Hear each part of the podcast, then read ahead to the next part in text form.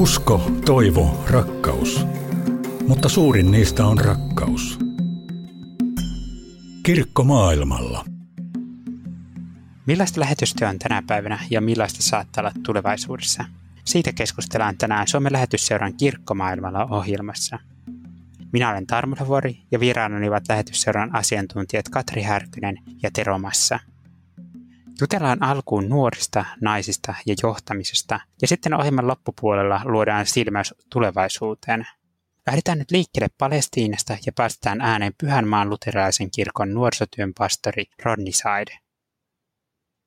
Uh, so the youth work for us in Palestine, it's really important thing because I believe that without the youth work, then there's no church in the future.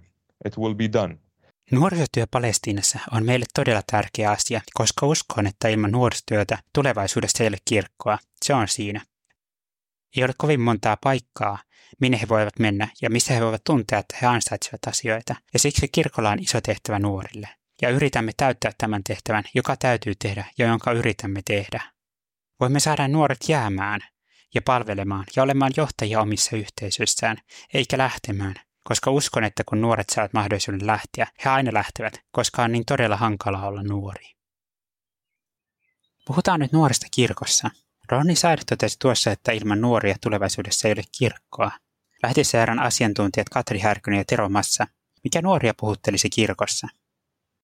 Kyllä mä ajattelen, että nuoria varmaan, mä luulen, että on se kyseessä nuorista tai kenestä muusta tahansa, niin puhuttelee, että jos heillä on niin kuin tilaa ja heidän ajatuksilleen ja teoilleen ja unelmilleen ja kysymyksilleen on niin kuin aitoa tilaa ja mahdollisuutta kirkossa. Että mä luulen, että se ainakin olisi, olisi yksi sellainen asia, että, että heillä olisi oma paikkansa siellä, mahdollisuus vaikuttaa asioihin.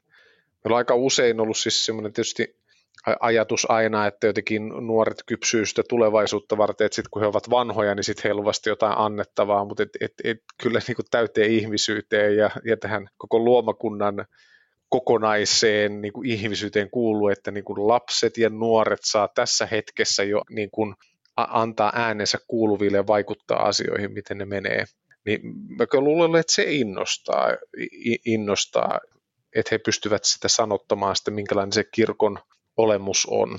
Ja se, se vaatii tietysti koko siltä kirkkoyhteisöltä uudenlaista ajattelutapaa. Ja mä luulen, että se on ehkä semmoinen avain, avainkysymys tässä asiassa, niin kuin missä tahansa päin maailmaa, myös Suomessa. No mitä nuorilla olisi sitten tuotavana kirkkoon? No mä ajattelen, että se lähtee tuosta aika lailla samasta ajatuksesta, mistä Tero tuossa aikaisemmin puhui, että, että se, että nuoret saavat tulla osaksi päätöksentekoa, eikä vaan jotenkin istumaan penkkiin, niin ne he tuovat kyllä mukanaan uusia ajatuksia. Heillä on ihan valtavasti niitä ja jotenkin sehän on se hieno juttu, kun, kun malttaa istua ja kuunnella heidän ajatuksia ja siitä, niin kuin heidän unelmia, heidän näkyään siitä, että mitä kirkko voisi olla ja minkälaiseen kirkkoon he haluaisivat esimerkiksi joskus tulevaisuudessa niin omat lapsensa tuoda. Niin, mutta et se, että ollaan me valmiita niin kuin kuulemaan sitä ja oikeasti päästämään heidät tekemään näitä päätöksiä, niin näähän on niitä niin kuin ydinkysymyksiä. Ja näiden asioiden kanssa me halutaan kun lähetysseurassa olla, olla niin kuin tavallaan myös meidän kumppanikirkkoja jotenkin rohkaisemassa ja kutsumassa siihen ja itseämme myöskin siihen muutokseen, että se ei todellakaan pidä, pidä mennä noin, niin kuin tuossa aikaisemmin sanottiin, että ihmisen, ihminen on valmis päätöksentekoon tai johtamiseen vasta sitten, kun hän on vaikka keski-ikäinen tai sitä vanhempi, vaan että jo lapsetkin ja nuoret niin osaavat todellakin tuoda uusia ajatuksia, ihan mullistavia ajatuksia kirkkoon. No mitä lähetysseura sitten käytännössä tekee, että, jotta nuoret pääsisivät niin aktiivisemmin mukaan kirkon toimintaan? No nythän meillä tässä uudessa ohjelmassa niin on, on myöskin jotenkin sellainen ajatus, että haastetaan ja herätellään meidän kumppanikirkkoja jotenkin siihen, että ei ehkä vahvisteta sellaisia rakenteita, joissa nuoret on niin kuin työnnetään syrjää vähän niin kuin siihen omaan omaan piiriinsä niin kuin nuorten toiminnan kehittämiseen, vaikka se on tosi hyvä asia ja se tavallaan, että nuoret pystyy niin kuin keskenään ver, niin kuin verkostoitumaan ja tukemaan toisiansa ja, ja niin kuin sillä lailla niin kuin jakamaan sitä omaa, omaa elämistä ja tekemistä kirkossa niin kuin omassa porukassaan, mutta ehkä ennen kaikkea siis se, että just näin niin kuin rakenteet, että katsottaisiin vähän niin kuin uusiksi, että, että nuoret voisivat osallistua niihinkin niin kuin rakenteisiin, jotka on per, perinteisesti ajateltu olevan vaikka vain iäkkäämpien ihmisten niin kuin siinä mahdollisuuksissa, eli, tota, eli raivaamaan niitä esteitä kirkon sisällä siihen, että sen nuorten ääni pääsisi kuuluviin mahdollisimman laaja-alaisesti. Ja tämähän on semmoista rakenteellista työtä, tämä on pitkäkestoista työtä, tässä ei, ei tule varmaan mitään pikavoittoja nopeita, vaan että sitä niin kuin semmoista herättelyä, haastamista, koulutusta, kaikkea tällaista ja niiden nuorten tukemista, ketkä haluaa vaikuttaa asioihin, niin, niin sitä, sitä pitää ehdottomasti niin kuin jatkaa ja tehdä. Jutellaan naisista johtajina ja johtamisen tukemisesta. Viime keväänä saimme iloisia uutisia Pyhältämaalta, jossa Sali Azar viittiin ensimmäisenä naisena papiksi. Taivanin ja Kambodsan luterilaisissa kirkoissa johtajina on naisia. Mikä merkitys sillä on, että naisten rooli luterilaisissa kirkoissa kasvaa?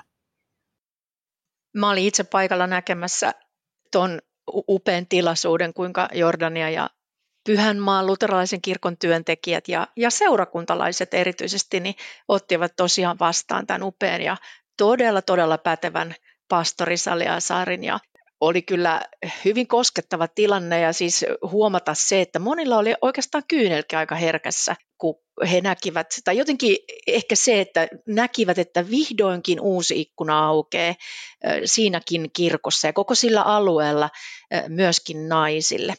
Ja mä ajattelen, että että jos me puhutaan, niin että mikä tämän naisten muuttuvan roolin tavallaan merkitys on, tai siinä, että se, se kasvaa luterilaisissakin kirkoissa, niin kyllä mä ajattelen, että se on eri, erityisesti se esimerkin voima. Se, että, että maailmanlaajuisesti se, laajuisesti seurakuntalaiset näkee, että nainenkin voi toimia monenlaisissa tehtävissä kirkoissa. Aika monissa maailman kirkoissa kuitenkin seurakuntalaisista suurin osa on naisia. Ja heille on kyllä hyvin rohkaisevaa se, että he näkee toisen naisen alttarilla tai jollakin muulla tavoin johtavassa asemassa kirkossa.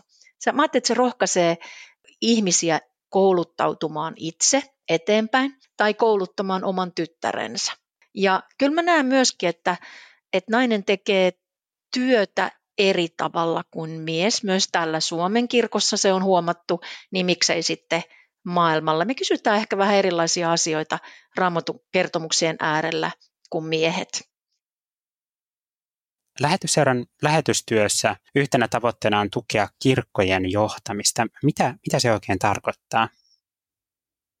Me ollaan huomattu yksi semmoinen aika iso juttu, että varmaan tapahtuu tätä Suomen kirkossakin, mutta erityisesti tuolla kumppanikirkoissa, niin on huomattu, että johtajat on työssään kyllä todella yksin, että monien johtajien niin kuin heille ei ole oikeastaan vertaistukea tai ei välttämättä edes oikein ketään, jolle voisi luottamuksellisesti puhua. Ja, ja tämä on kyllä yksi semmoinen aika jotenkin hälyttävä, hälyttäväkin piirre, että ihminen, joka johtaa, niin jos hän on, joutuu tavallaan omassa yksinäisyydessä tekemään päätöksiä, niin se on aika surullista. Ja me ollaan haluttu jotenkin tällä uudella ohjelmakaudella niin olla tukemassa näiden johtajien ensinnäkin osaamista, sitä halutaan, siihen, siihen halutaan panostaa, mutta erityisesti semmoiseen niin kuin persoonalliseen kehittymiseen johtajana.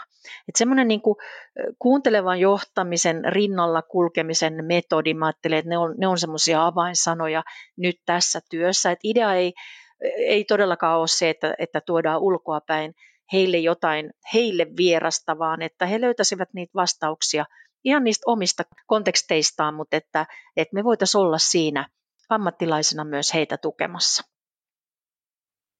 No millainen on hyvä kirkonjohtaja? Hyvä kysymys, mutta ehkä semmoinen, meitä varmaan jo, jokainen on johtajana myös erilainen, mutta vähintään pitää aina itseään pystyä johonkin suuntaan johtamaan. Et, et ehkä kirkon johtajana korostuu se, että ei johtaminen ole jotenkin tyhjössä tapahtuvaa tai se ei ole vain jotain managementtia tai teknistä osaamista tai, tai jotain muuta, vaan että kyllähän se kitkeytyy myös kirkon ydintehtävään ja, ja mikä siellä ytimessä on, niin Kristus ja sitä kautta myös semmoinen näky palvelevasta johtamisesta, että johtamista ei tehdä niin kuin oman itsen hyväksi tai oman edun kasvattamiseksi, vaan palvelemalla niitä, keillä on kaikista vähiten ja julistamalla evankeliumia sanoin ja teoin, että jos johtaminen niin kuin kirkastaa joka hetki tätä, niin silloin mä uskon, että se kirkon johtaja on, on jotenkin päässyt ytimeen, ytimeen kiinni. Ja tota, mä uskon, että tähän on monta tietä olla eh, Kristuksen kirkossa johtajana, että, että se niin kuin tärkeä juttu, että se ihminen löytää sen oman tiensä, ne omat vahvuutensa ja on valmis kehittymään. Että semmoinen johtaja, joka, joka hoksaa, että siitä voi aina oppia siitä johtamisesta, on varmaan tajunnut jotain oleellista. Että syntyy semmoinen johtamisen tietoisuus ja pystyy vähän itseänsäkin ehkä katsomaan vähän kauempaa ja arvioimaan, että, että tota, mihin suuntaan on johtajana kasvamassa ja mikä olisi nyt se yhteisön ja organisaation paras ja mitä siihen sitten tarvitaan häneltä ja koko siltä jengiltä, joka sitä johtamista tekee. No puhutaan sitten lähetystyön tulevaisuudesta. Lähetystyö on tosiaan muuttunut aika paljon siitä, kun lähetysseura perustettiin 1800-luvulla. Silloin maailmalle tarvittiin suomalaisia pappeja. Nyt, nyt papit on sitten paikallisia ja lähetysseura tukee heidän koulutustaan. Tämä nyt niin kuin yhtenä esimerkkinä. Miltä, miltä niin kuin lähetystyön tulevaisuus näyttää?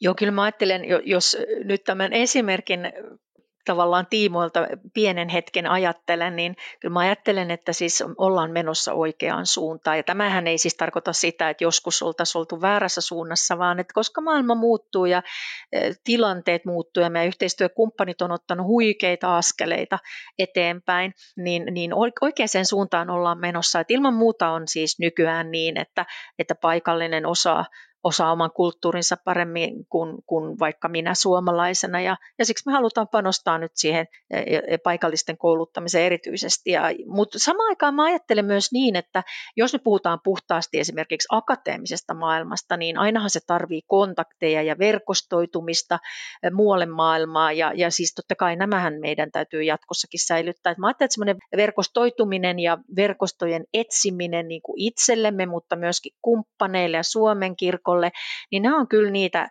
jotenkin tulevaisuuden näkyjä ihan ehdottomasti. Se, että, että, että eri osaajat löytää toisensa ja alkavat hyödyntää niin kuin niitä osaamisen tapoja, oppivat toisiltaan. Ja, ja, mutta myöskin sitten jotenkin semmoinen että et aina niin kuin jossakin tietyssä paikassa semmoinen erityisosaamiseen panostaminen, että, että vaikka että mikä on nyt jonkun lähetysjärjestön, tässä kohtaa lähetysseuran tai jonkun kirkon joku semmoinen erityistarve ja onko meillä siihen e, esimerkiksi osaamista. Et nytkin me ollaan viime aikoina just puhuttu vaikka tämmöisestä teologisen koulutuksen kohdalla, että et pedagoginen osaaminen on Suomessa erittäin vahvaa, sitä se ei välttämättä ole kaikissa meidän kumppanimaissa ja, ja niin kuin kuinka me voitaisiin tätä aina entistä enemmän olla jotenkin yhdessä tekemässä. No tuossa aikaisemmin oli puhetta, että, että myös me Suomessa voitaisiin oppia sitten, ottaa tavallaan kirkkona oppia maailmalta. Mistä, mistä asioista esimerkiksi me voisimme oppia? Mulla tulee kaksi asiaa heti ensimmäisenä mieleen. Niin ensinnäkin jotenkin sellainen, että nyt kun Suomessa vielä on aika vahva nuorisotyö ja rippikoulutyö ja kasvatustyö ylipäätäänkin kristillinen kasvatus, niin jotenkin, että tätä ei nyt tätä systeemiä romutettaisi, vaan että yritettäisiin löytää niin kuin uusia tapoja tehdä sitä ja niistä hyvistä tavoista pitää kiinni ja jatkojalostaa niitä. Että tämä on kyllä semmoinen, minkä niin kuin esimerkiksi Taivanin tilanne on meille opettaa tai opettaa tälläkin hetkellä, että jos ne nuoret jotenkin katoavat, niin heidän löytäminen on kyllä tosi vaikeaa, että siihen menee melkein koko yksi sukupolvi, että jos aloitat, aloitat sitten lapsista heidän kouluttamisensa nuoreksi asti, niin se on semmoinen 10-15 vuotta enemmänkin, että se on kyllä semmoinen yksi asia, että pidetään meidän nuorista kiinni ja, ja tosiaan päästetään heidät tekemään valintoja tai, tai päätöksiä myös meidän kirkossa Suomessa. Ihan mielettömän tärkeä asia. Ja toinen on siis toivo, että mitä me voidaan oppia meidän kumppanikirkoista niin on ehdottomasti toivo. Aika monissa niissä tehdään työtä hyvinkin vaikeissa olosuhteissa, mutta jotenkin se tuntuu, että toivo ei useinkaan ole monistakaan kirkoista koskaan lähtenyt, vaan että vaikka kuinka jotenkin vaikeat ja haastavat monella tavalla on ne, on ne tilanteet, joissa ollaan, niin aina niin kuin jotenkin se ajatus siitä, että mennään eteenpäin. Ja tämä on kuitenkin Kristuksen kirkko, että tämä ei voi koskaan hävitä, että evankeliumi ei häviä. Vaikka joku fyysinen kirkko palaa tai, tai joku ihminen kuolee, niin Kristuksen kirkko ei koskaan häviä.